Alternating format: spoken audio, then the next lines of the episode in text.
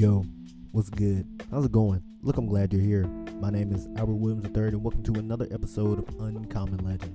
Look, this week, like I said, if you haven't been listening to it, tune back to Monday and see what it's all about, see what we're talking about, and honestly, it's about leadership, how you lead, and honestly, how you follow.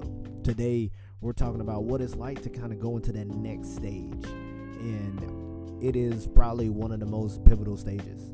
For me, I know that I do my best when I'm still in this stage, which is, you know, I'm leading, but you're right there, you're holding my hand. A lot of times we can go into an industry, we can go into this new job, this new setting, and no one showed us the ropes. We'll feel a little kind of out of place, like, oh my gosh, what's really going on here? I've stepped into this job, but where's my training? And that's the thing, you get training on the job. A lot of times people in my generation especially will go, well, I've never done this job before, I don't know what I'm doing. Well, first you got to put yourself out there. The thing is, if you have a good enough leader, they'll know that. They know that they can't ask you to go do something. They know that, you know, you can't expect this person to do these things and they've never done it, so they're going to lead. And so for you as the leader, I hope that you do that. I hope that you take the time to hold that person's hand.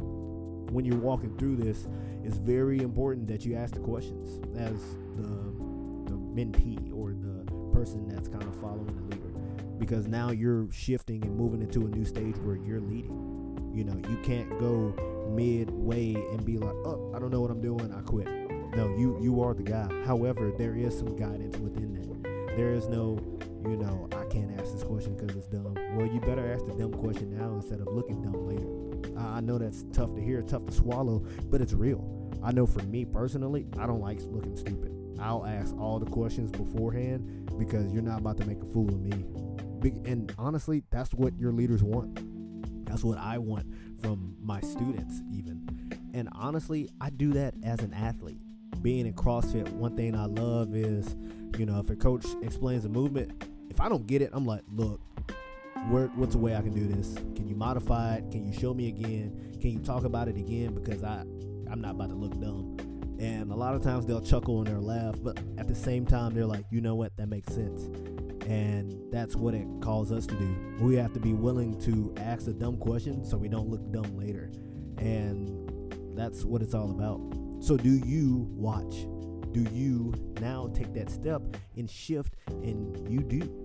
Instead of you going, okay, show me, now you say, okay, now I'll do it, but make sure I don't mess up.